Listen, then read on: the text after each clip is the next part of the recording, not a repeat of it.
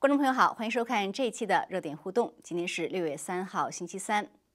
最近，中共总理李克强的两个说法都成了热点。一个呢，他是说中国有六亿人月收入只有一千元；另外一个呢，他赞扬了地摊经济。结果，地摊经济现在火了，中共党媒密集宣传摆地摊致富的例子，而城管在其中的角色变换也让人大呼魔幻。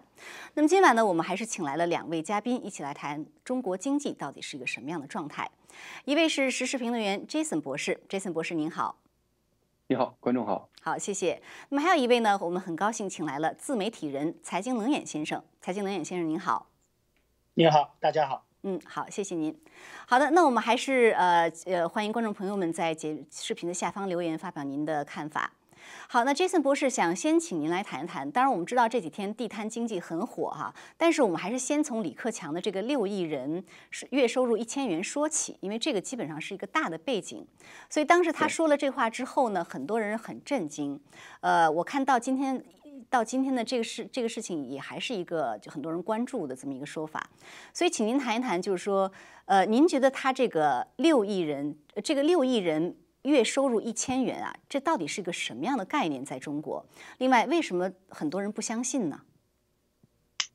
呃，因为它太低了。就是说呢，如果真的是一千元的话，在城市里头，他可能刚刚这个人勉强能吃饱，但是肯定吃不好。就是说呢，就是而且是一个不贵的地方。这就是为什么我确实问了国内很多人，他们都有点不相信。他说。一千元真的是只能吃，其他啥都是不是都没有了。就是你别想着要找个地方住了，或者说是，呃，这个还有手机了，这些都没有了。就是这就是他们他所以说有的时候就觉得说这这咋活呀？呃，这没法活，怎么可能六亿有这样的一个数量？就是因为这主要是因为中国目前的话呢，它的这个整体，呃，就是它的文化整个宣传基本上是把这一批人在社会中消失掉了。嗯，他主要电视剧里展现的都是开豪车的、住豪宅的，然后呢，整个报纸上报道的都是呃，这个人均多少多少几千啊，是近近万的月收入。那么整个来说的话呢，对于中国人，如果自己生活比较拮据的话呢，中国现在也嫌贫，就是说呢，所以说呢，他基本上以前大家是不露富，现在基本上中国人有一点不露穷的这种心态。呃，很多时候的话呢，就是收入不是很高的人，他甚至都得要。努力的给自己充点面子，买一个很贵的包了，或者说甚至借钱买车了，等等这样的现象。所以说呢，整体来说的话呢，呃，在中国这个社会的话呢，就是穷实际上是一种呃呃是一种卑鄙的这种行为，就是给人说是让人卑微的行为。很多人是不露穷的，嗯，看不起的。那么整个就是说官方这么做，民间这样的一个意识，实际上穷人在中国社会基本上是消失的，舆论上看不见，社会中看不见。嗯，所以说呢，整个中国人就。就是特别是我们能接触到的很多，在国内很可能还是一定的，就是说比较高收入的阶层，他们对这个人群几乎是不认为存在的那种感觉。所以我说起来，很多人是不相信的。那这个人群，您觉得这呃，抱歉，我插一句，这个六亿人他到底包括什么样的人群？他主要是农民吗？或者农民工吗？嗯，根据中共自己报出来数字，他说呢，呃，中国目前农村的人的这个收入，那大约是他叫中值，他终于报了中值收入。大约是一年一千四百左右吧，大概就是说按他这种，换句话说，农村人有一半肯定是一千块钱一个人一千块钱，因为中值收入就是有一半人比这低嘛，就是呢肯定有一就是一年收入如果是一万四的话，那相对来说一个月也就是一千块钱左右，所以说呢肯定有农村有一半人是这样的一个收入状态，而农村目前啊我们知道大约有比如说六万多人吧。就是六亿六亿多人，就是整个一半大概三四亿人，可能是这么状态。而且这是中公自官方自己报出来的数字，它中间有就是，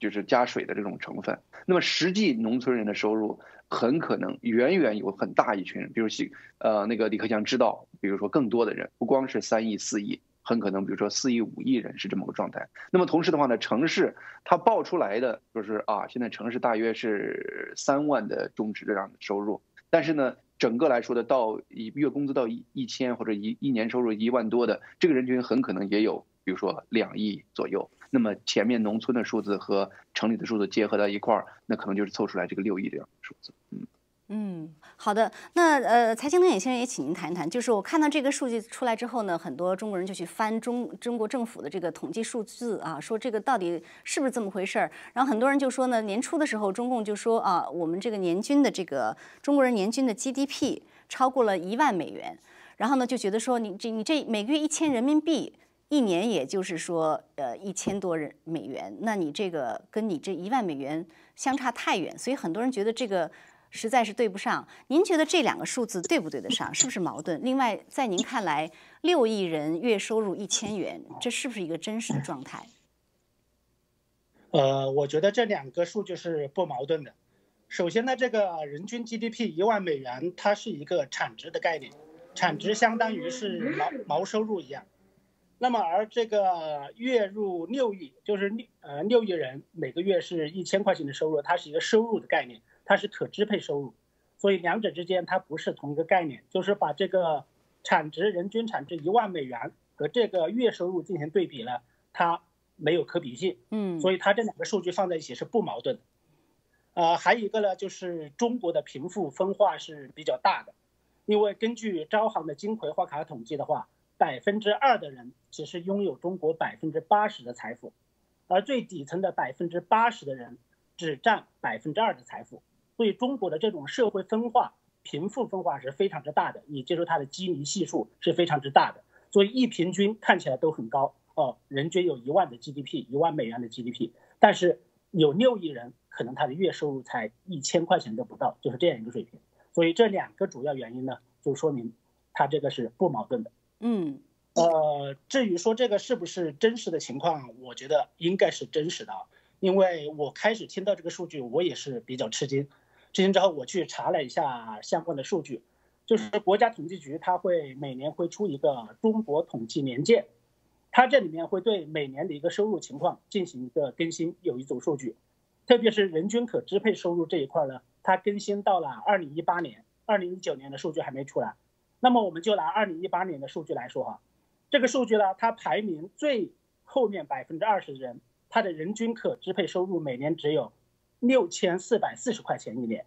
这是最低百分之二十的人。那么倒数百分之二十的人呢？他的年均的收入是一万四千多块钱。那么这两者加起来就占中国人口百分之四十的人呢，他的月收入平均就是一千一百九十七块钱。嗯，所以李克强说的数据和这个是吻合的。而且呢，你看百分之四十的人乘以十四亿，基本上就是五点六亿嘛。五点六亿和李克强的六亿也对上，所以。他这个说的还是比较客观，而且他这只是说的二零一八年的数据，因为二零一九年的经济还在下滑，今年的经济下滑的更快，所以如果是现在再真实来统计的话，可能远远不止六亿人，我觉得可能还要低。是我看官媒说这六亿人呢，他说也不不只是包括农村的，也包括这个去农市去城市打工的啦，还有包括城市低收入人群啊。所以在城市，李克强自己也说，你一一个月一千块钱，你连租房都租租不起。那这么一大批人在城市，他只有一千块钱的收入，您觉得他是一个什么样的生活状态呢？呃，我见过很多收入很低的人，我了解的。你比如说像。呃，这些低收入人不单单肯定不单单是农村人，其实农村人他有基本的粮食、有土地、有房子，其实他的开支反而会小一些。最辛苦的、最艰难的反而是城市那些底层人，他们又回不去农村，没有农村的土地可以耕种，然后在城里面呢又没有社会保障，收入又非常之低，他们的很多生活呢，呃，有时靠到菜场里面捡一些菜叶子吃，而且一些呃衣服呢。就是别人送的一些二手衣服，然后吃的都是非常节俭，有时一天吃几个馒头这种。你像前段时间爆出来的大学生吴花燕嘛，嗯，他只有四十多斤，对不对？他带一个弟弟，你看他一天值两块人民币，大家想想，他这月收入一千都没到，就是到了这样一个水平。所以中国城市底层人的生活比农村里面还要苦，他们可能呢是社会最底层、最底层的那些人，他们的生活是特别艰难。所以不只是农村，我觉得六亿人民很大部分是城里的人。是，所以这个我想问一下 Jason，不是这个就呃牵扯到下一个问题，就是说我们看到说在李克强说这话之后的几天，中共官媒就刊登了一个求是呃转发了一个求是的文章，说是习近平署名的。然后这个文章呢，他是说呃，中国已经基本实现，呃，全面建成小康社会，呃，这样的一个结论哈，那很多人说是打脸了，这个是直接反击李克强的说法。但是如果你有六亿人，月月收入只有一千元，你怎么能称自己是一个全面建成小康社会的这么一个国家呢？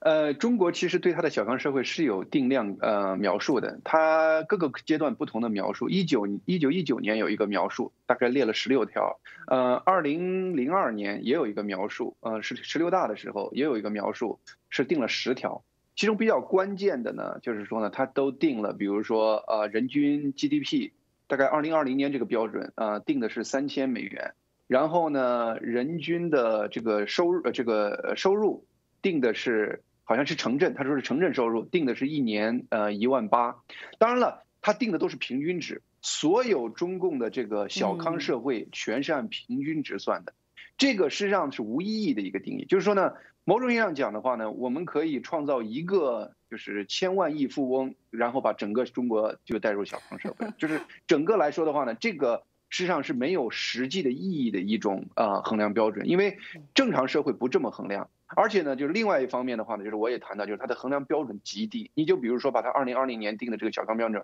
人均呃是一万八，那么就是说呢，我们真的是折合成这个美元的话呢，大概就是呃，比如说三口之家，大概也是七千美元左右。而美国这边的话呢，就是三口之家的贫困线是两万二左右。就是你可以感觉到，就是说呢，中国平均的小康水平抵不上美国的贫困线的三，大概三分之一，美国贫困线的三分之一。对，就是你你可以感觉到，就是说呢，第一，他定的标准，呃，当时二零二零年定的，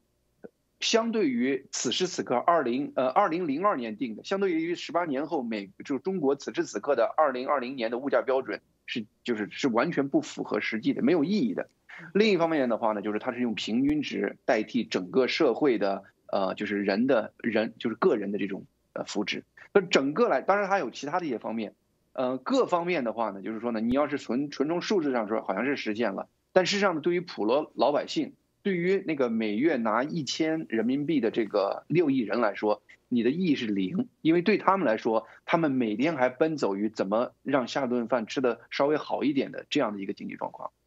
那您觉得习近平坚持说中国已经有基本达到全面的这个小康社会了，他这是不是一种对李克强前几天说的话的一种反击呢？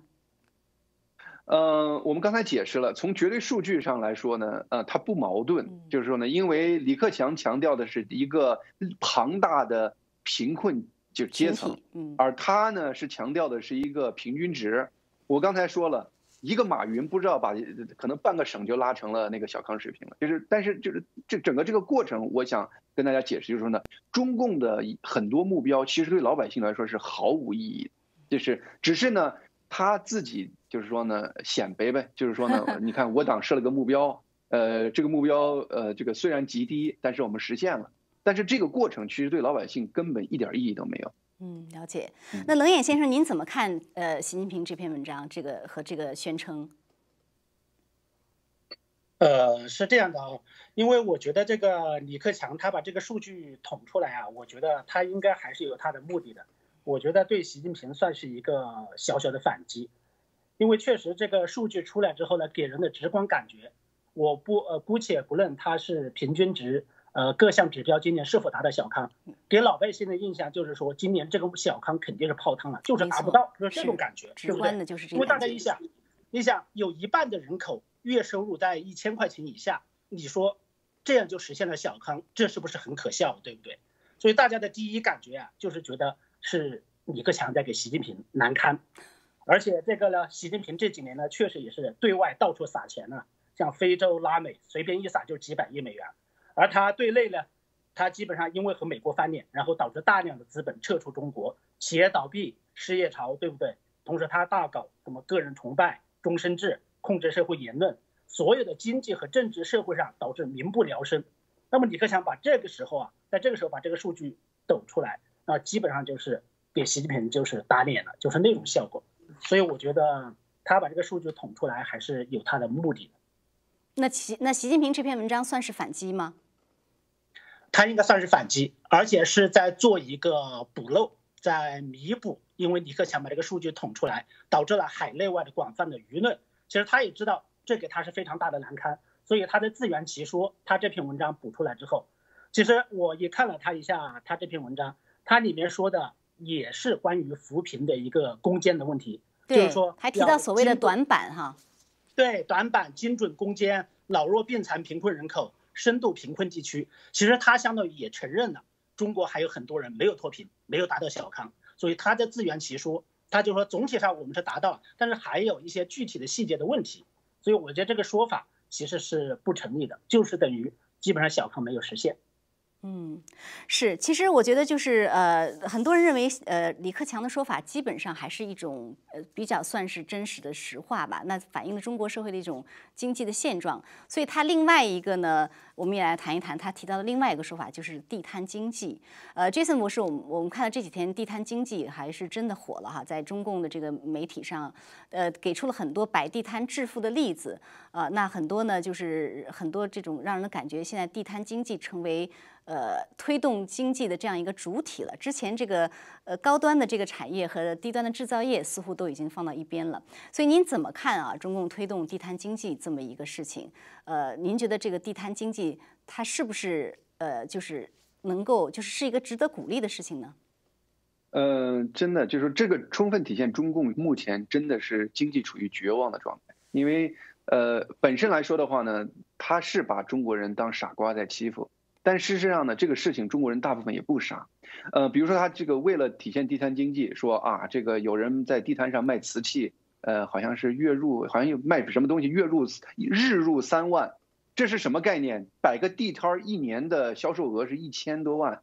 这是 够个企业的这个状态了。就是这这这谁谁都知道这是不可能的，因为大概市场呃这个经济学里头有一个最基本的概念，就是它有个理论叫做。红海和蓝海学说，就是说呢，什么叫红海呢？红海就是属于那种非常低入门槛的，就是没有什么，就是全靠激烈的竞争，像血拼一样的血血流成河的这种这种场景。地摊是属于这样的经济，而蓝海指的是就是那种高端科技或者很高的门槛，没有几个人能跟你竞争，你独揽天下。中共很多国营企业是这么个状态。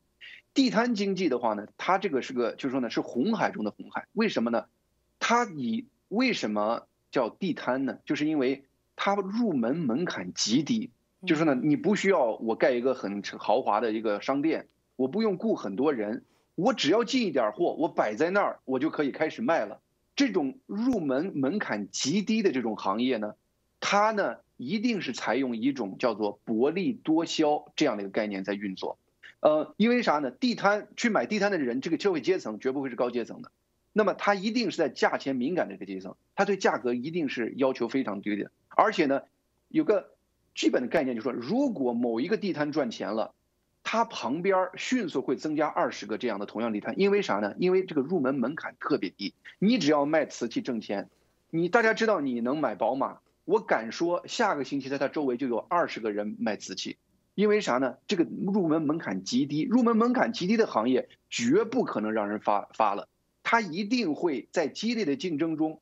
只最多让很个别人能赚一个最基本的生存钱，大部分人在这个血拼中，在这个红海市场中，他会最后被海水淹死，而且是他流的血最后染红了这个大海。所以说呢，这个地摊经济这个东西的话呢，是不但不是一个就是说呢，嗯，正常的可以给大多人大多数人谋求就业的这样机会，它甚至是一个。极端残酷的，让全部社会，让中共的这种失业问题来，就是让这个最社会最底层的人来来承担。为什么呢？过去摆地摊的人通常也是社会比较底层的人。嗯。那么此时此刻，全中国都鼓励去摆地摊儿。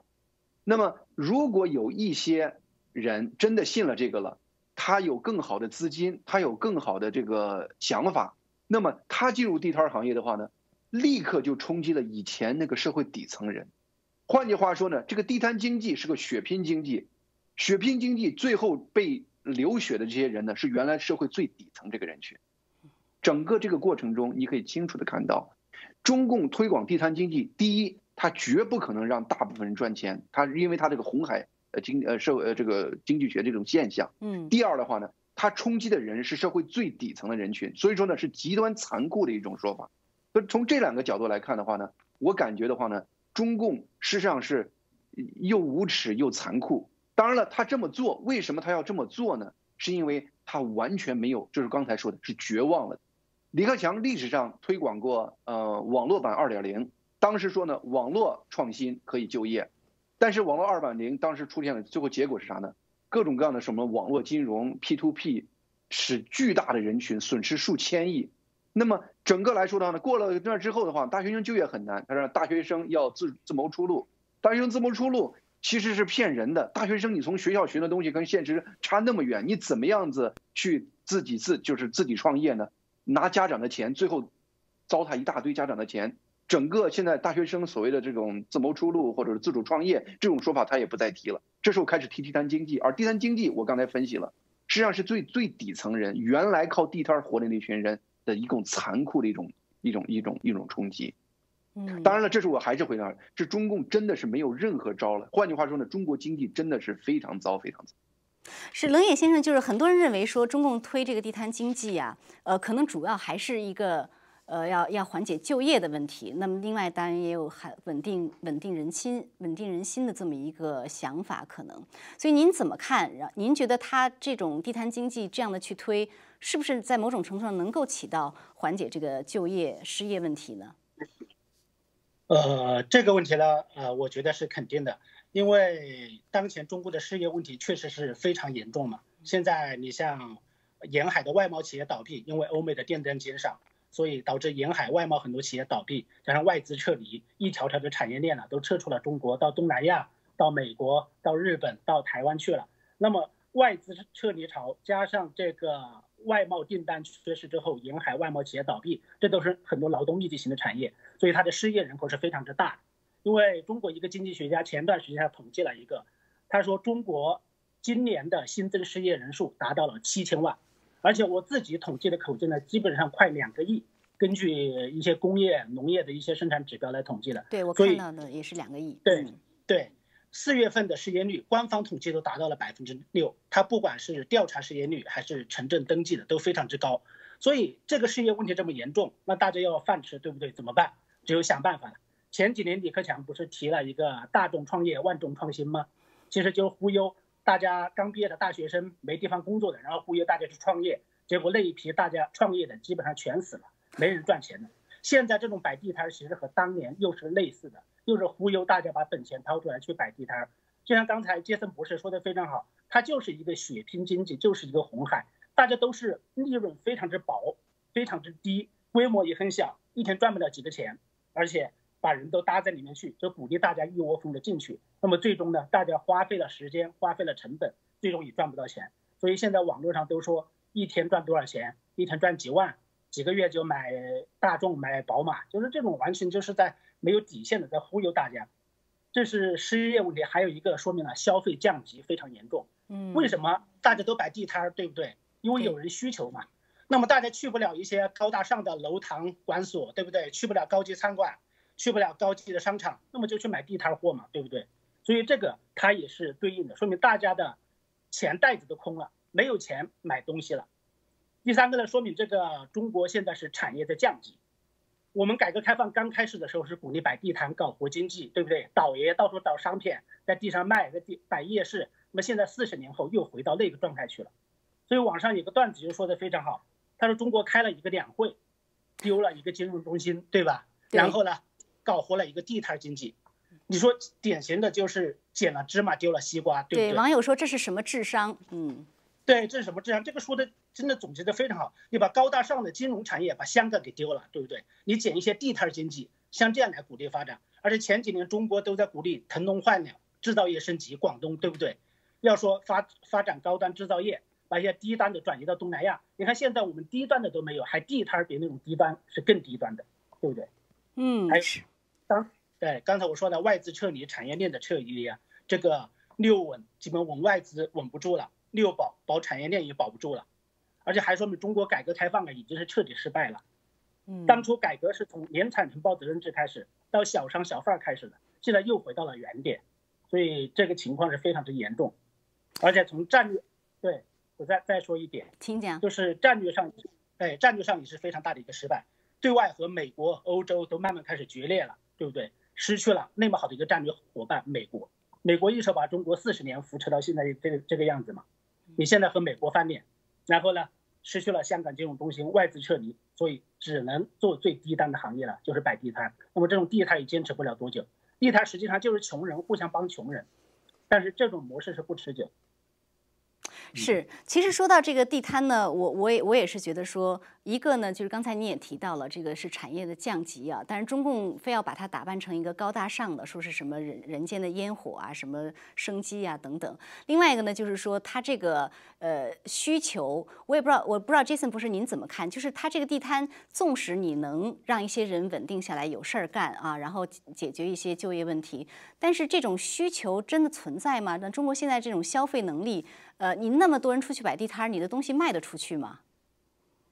嗯，我刚才说了，这个是一个血拼经济，就是个红海，就说呢，它事实上是最后还是看谁能价钱压得低，谁能忍得住让自己的利润薄到了像刀刃一样。嗯，那个当然这个就是说呢，呃，目前来看的话呢，它的理论是说呢，说是呃，大家可以摆到街上，或者说呢，这样的好处就是说呢，可能。呃，街上毕竟是空旷的，是不是疫情会少一点？这个他有这样的一个解释，我看网上有这样的一个解释了。但是不管怎么说的话呢，我还是那个话，就是说，地摊经济是入门槛极低的。任何一个入门槛极低的行业，入门槛通常是啥？要么是技术很高，要么是比如说它的那个资金要求很大，要么是其他的。就是说呢，如果要么是比如说这个你准入的这种条款很低。以前地摊的能活，是因为啥？某种意义上是城管。城管的到处打，最后呢，地摊呢实际上是靠跟城管博弈，有点像那个，就是说这种博弈的过程的话呢，使得地摊呢，呃，它还在竞争同行竞争上会少一些。那么此时此刻你也知道了，城管每人分责任，你 一个城管得拉三个地摊儿来。那么整个来说的话呢，这时候虽然没有城管管了，你从卖的那个东西周边，你就说呢，你可能思想新颖，你开始卖一个东西，你只要开始卖，你能赚钱，周围的人立刻就会进来，因为。呃，地方现场就在那儿摆着，它可以摆地摊儿。呃，同时的话呢，资本通常要求都比较低，而且技术几乎是没有的。你没有任何一个办法保住你的某一天。你比如说，我这一天赚了一点钱，明天很可能就开始有人竞争。一个星期以后，每个人的利润几乎都是零。这就是整个红海经济的一个一个概一个概念。所以说呢，从这一点上来说的话呢，鼓励全民去搞地摊，这是一个极端极端残酷的一种鼓动。他会让很多人最后呢，就是一这个能干地摊的人都是很穷的人，他让这个最穷的这群人去花钱去购物，刺激经济，买来货，最后囤在自己的手里头卖不出去。事实上是某种上讲的话呢，是我就刚刚才说了，是最残酷的一种刺激经济的办法，它是让穷人去蹭刺激他的经济。但但我觉得这背后其实它确实反映一个很严峻的问题，就是刚才冷眼先生也提到，就是一个就业的问题。呃，我们看到李克强这次说，嗯，你说，嗯，就是这个保就业到底有多严峻？这个局面。这个实际上我刚才说这是绝望，就说呢，如果有任何一个其他的方式，他都不会走地摊儿这个概念。呃，中共想这个城市这个这个市容这个问题，他已经不面子都不顾了。历史上呢，他这个因为市容的问题，把地摊打得到处跑。现在连市容都不顾了，面子都不顾了。面子对中国来说是极端重要的，此时此刻都不顾面子了。你可以知道，整个中国基本上现在已经处于，就是他没有任何一个地方来解决这个问题，而失业问题他看到了，很可能会造成整体的呃社会不动呃不安定。因为现在它有六保，其中有一个叫做保居民就业。嗯，换句话说是什么呢？就是说历史上的话呢，如果就业差了，他把农兵赶回家，这个事儿就完了。但是这次，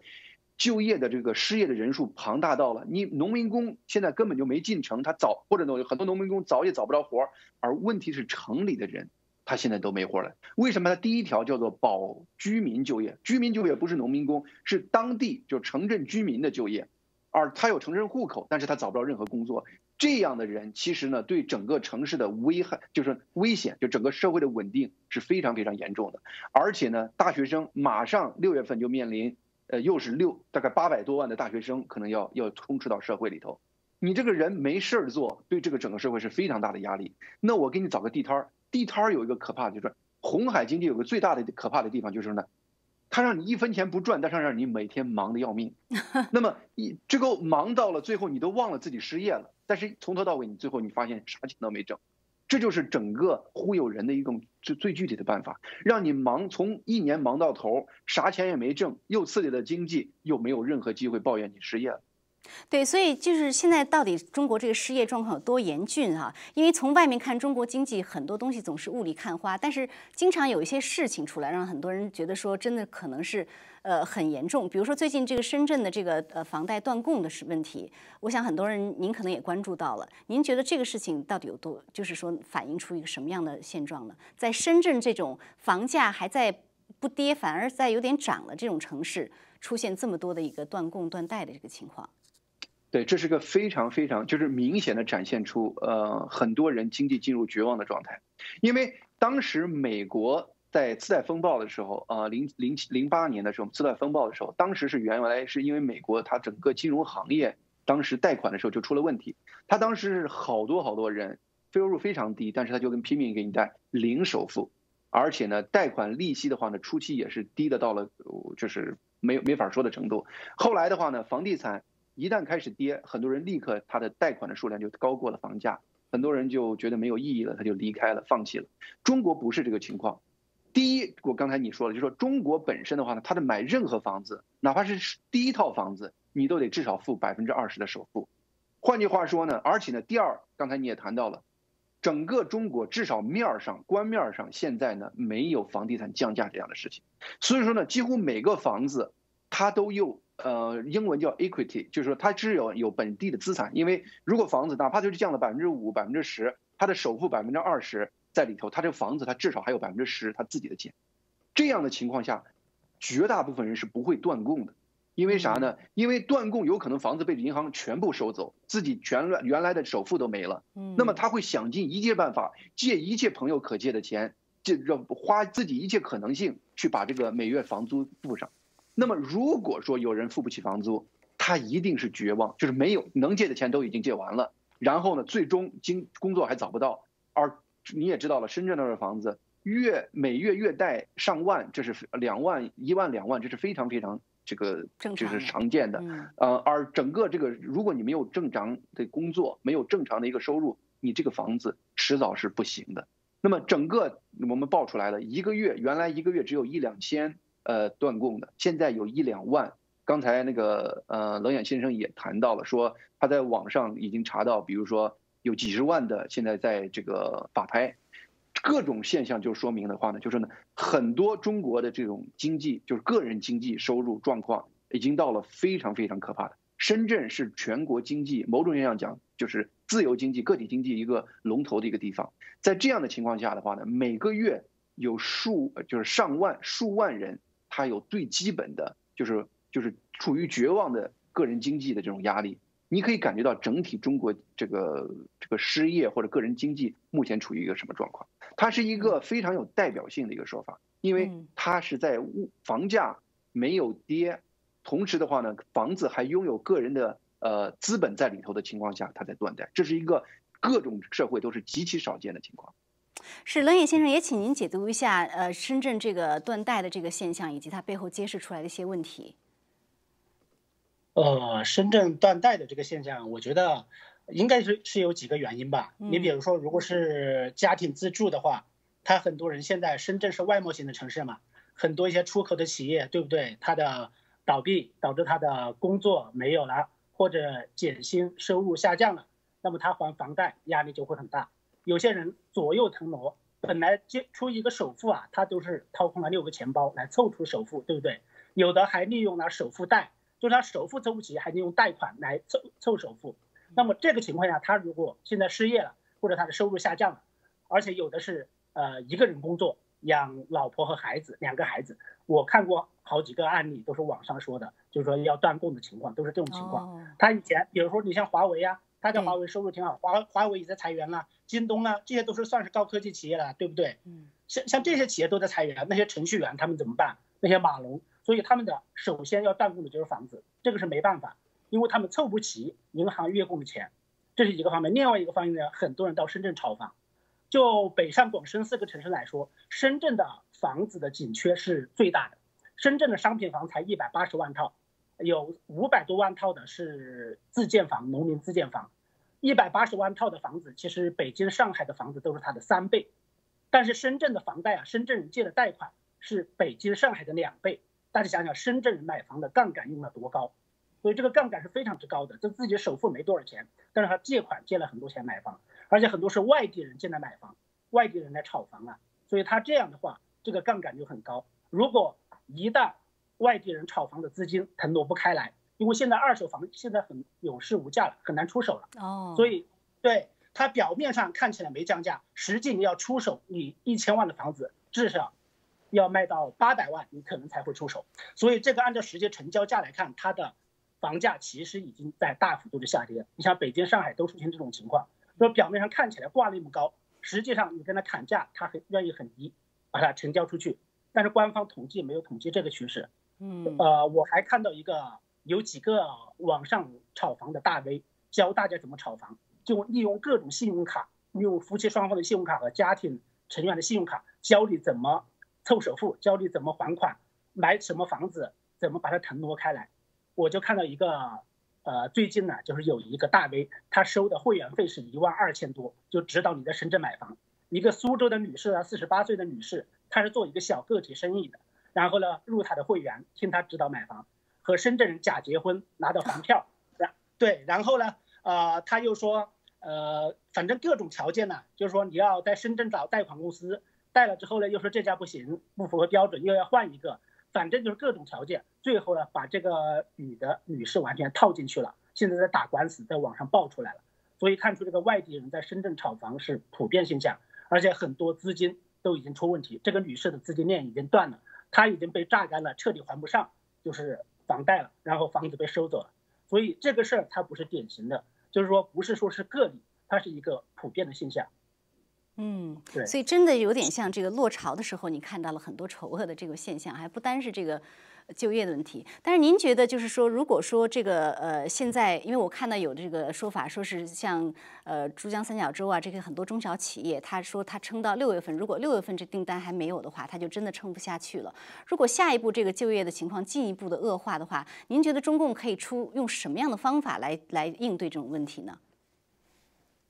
呃，你说到这个中小企业恶化的，我今天正在做这期节目，确实就是前天呢，呃，中国的央行和银保监会和财政部联合发文嘛，就是做了两个新的货币放水工具。它这个工具是干什么用的？放了四千亿，四千亿就是给下面的中小银行，因为这些中小银行呢，之前给那些中小微企业做了很多信用贷款，信用贷款是没有抵押的，对不对？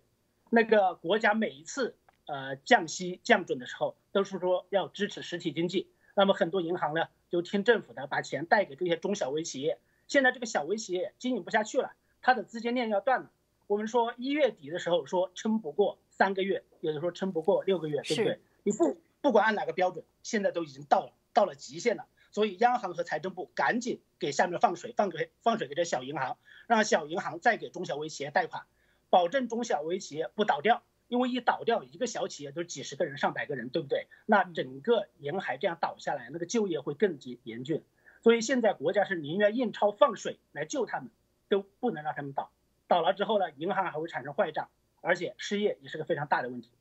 但是现在呢，央行和财政部放了水之后，那么银行暂时是安全了，小微企业呢也活过来了。现在的问题就是说，你本身通货膨胀的威胁就很大，对不对？你还在这样放水。而且财政赤字也很高，你财政部再掏个几千个亿，央行又印这么多钱出来，那市场上通货膨胀，对不对？政府的债务也都是问题啊，所以这基本上到了一个死循环，它的结就解不开的感觉。嗯，，Jason 博士，您怎么看呢？有关中国经济的现在这样一个状态？对，是的，其实呢，中国经济如果有一点点解决方案，它也不会现在出如此这个低下的这个，比如说地摊经济啦，或者这样的一个东西。嗯，我因为我们知道了，就是中国的官员，中共的官员其实不傻，他国考考塞了好多人，他能这个时候大张旗鼓做这个事儿，其实我唯一的解读就是，呃，就是他们真的是，就是真的是走投无路了，就是基本上没有任何的出路可走。那么在这个情况下的话呢，还忽悠一些智商比较低的国内民众，就是大部分国内民众应该已经是知道中国经济的这状状况了。嗯，但是呢，就说呢，本身来说，我我就是我只能说，呃，无解，就是因为外部环境，中国经济其实一个是个巨大的一个外向型的一个经济，它的整个本身的内需其实是一直是在整个 GDP 占的比例是不高的，甚至比印度还低。呃，好像只有百分之四十几这样的一个概念，它大量的其实都是靠，比如说外向型的，他甚至“一带一路”最开始的想法也是说，我我这个很多这种产能，我到国外去给人家修公路，呃，然后呢，我帮国外贷款，就是我给你钱，我给你修公路，我给你出人出力，最后为了啥呢？就是给我的人找个事儿干，给我的这个生产的钢铁找个事儿干。现在整个“一带一路”这个事情也摊下去的原因就是没钱了。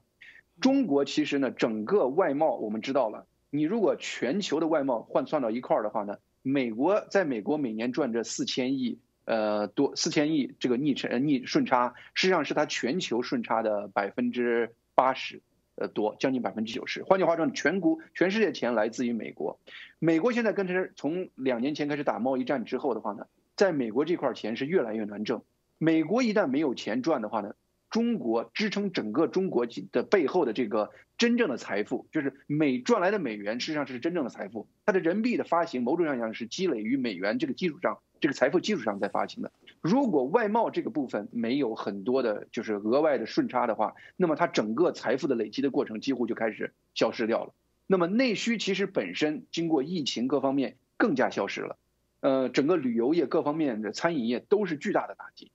那么在这样的情况下的话呢，那本来就是外向型的经济，这不行了；内需本身的话呢也不行了。而历史上的铁公鸡的政策现在也不工作了，因为历史上它一旦经济不好了，立刻地方政府开始呃修公路、修铁路。一方面，现在地方政府欠债已经是巨大了，而且整个财政原来是靠地方转移支付，比如说中国有那么五六个地方赚钱。赚了很多钱，他把这个钱拿来给其他的省份转移支付，那么各个省份都有钱来建公路。现在连最赚钱的地方，包括上海，可能现在财政都是赤字的。全国没有一地方是赚钱的。这时候你再强迫某个地方拿钱给另外一个地方，那怎么可能呢？我这儿当地经济都不够了，都是赤字，你让我拿钱给别人。所以说现在很多最开始疫情初期的时候，搞了很多准备搞铁公鸡项目，对基建项目。基础建设项目、铁路、公路基础建设项目，整个这样的铁公鸡项目，基本上现在后来又喊停了。原来是啥呢？原因是啥呢？就是中央没有任何一个地方可以给他钱，让他给另外一个地方做这样的东西。所以说，你可以看到中共历史上，要么是他把路走死了，外贸这个部分；内部就是说呢，这个地方政府钱这个部分，它基本上已经把这个路走到头了，历上能走的都走到头了。下面内需力整个在疫情各方面的这个收入上又在压抑着。所有的方向几乎都是没有，那么在这样的情况下，没话早话说一个什么地摊经济，其实的话呢，整个来说的话呢，我感觉就是无解，完全无解。是在这种情况下，他还把香港这样一个金融中心要给丢掉，真不知道是这个是怎么想的哈。嗯，对，因为节节目时间我们今天很快到了，所以我们呃暂时就先讨论到这里。但是非常感谢二位今天的精彩点评，呃，我们也感谢观众朋友的收看，下次节目再见。